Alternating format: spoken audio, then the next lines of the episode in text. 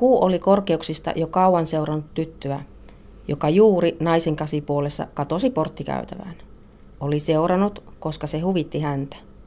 Koska lapsi osasi puhua kuulle.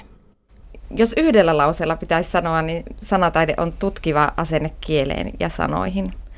Mutta tietysti mitä se konkreettisesti on, niin se on kirjallisuutta, lukemista, kirjoittamista, sanoilla leikkimistä, kuvan ja sanan vuoropuhelua. Tekstiviestikin voi olla sanataidetta, jos siinä on se semmoinen tutkiva asenne tai, tai jollakin tavalla erityinen mielenkiinto niihin sanoihin, että, että on haluttu asettaa se tekstiviesti jotenkin tietynlaiseen muotoon, niin että ne sanat viestivät myös siellä taustalla. Kyllä se just oikeastaan se tausta-asenne on siinä tärkein, että, että jos siinä ne sanat on tärkeitä ja tärkeitä se, miten se asettaa, niin kyllä Facebook-päivityskin voi olla sanataidetta. Ja, ja siis tänä päivänä yksi sanataiteen muoto on blogikirjoitukset, jotka on ikään kuin tämmöinen julkinen päiväkirja. Että meillä on paljon uusia tämmöisiä sanataiteen muotoja tänä päivänä. Joka tapauksessa kaikki meistä eivät ole tällaisia ilmaisultaan vahvoja, luovia ihmisiä, mutta onko jokaisesta sanataiteen tuottajaksi? Kyllä minusta on. Että kyllä se on jotenkin se kieli ja sanat, se kuuluu meille kaikille ja se, että sitä voi, sanoja voi käyttää hyvin monella tavalla.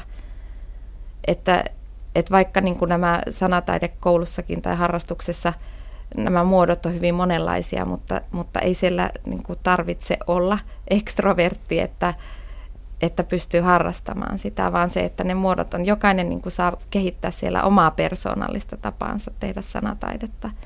Ja tietysti siihen kuuluu niin kuin kaikki harrastuksia, että siellä haastetaan myöskin itseä sitten menemään vähän sinne epämukavuusalueelle. Sekin on sitten kokemus, josta voi kirjoittaa, vaikkapa.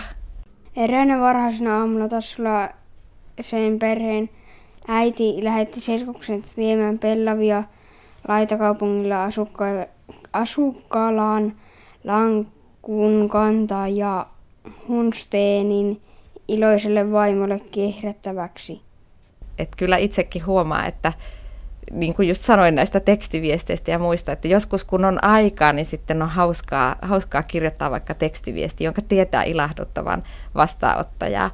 Tai, tai joskus sähköpostien kirjoittamiseen menee luvattoman kauan aikaa, vaikka, vaikka se voisi olla joku ihan informatiivinen, niin siitä huolimatta haluaa sitten vaikka sinne loppuun jonkun hauskan loppukaneetin laittaa runollisen tervehdyksen.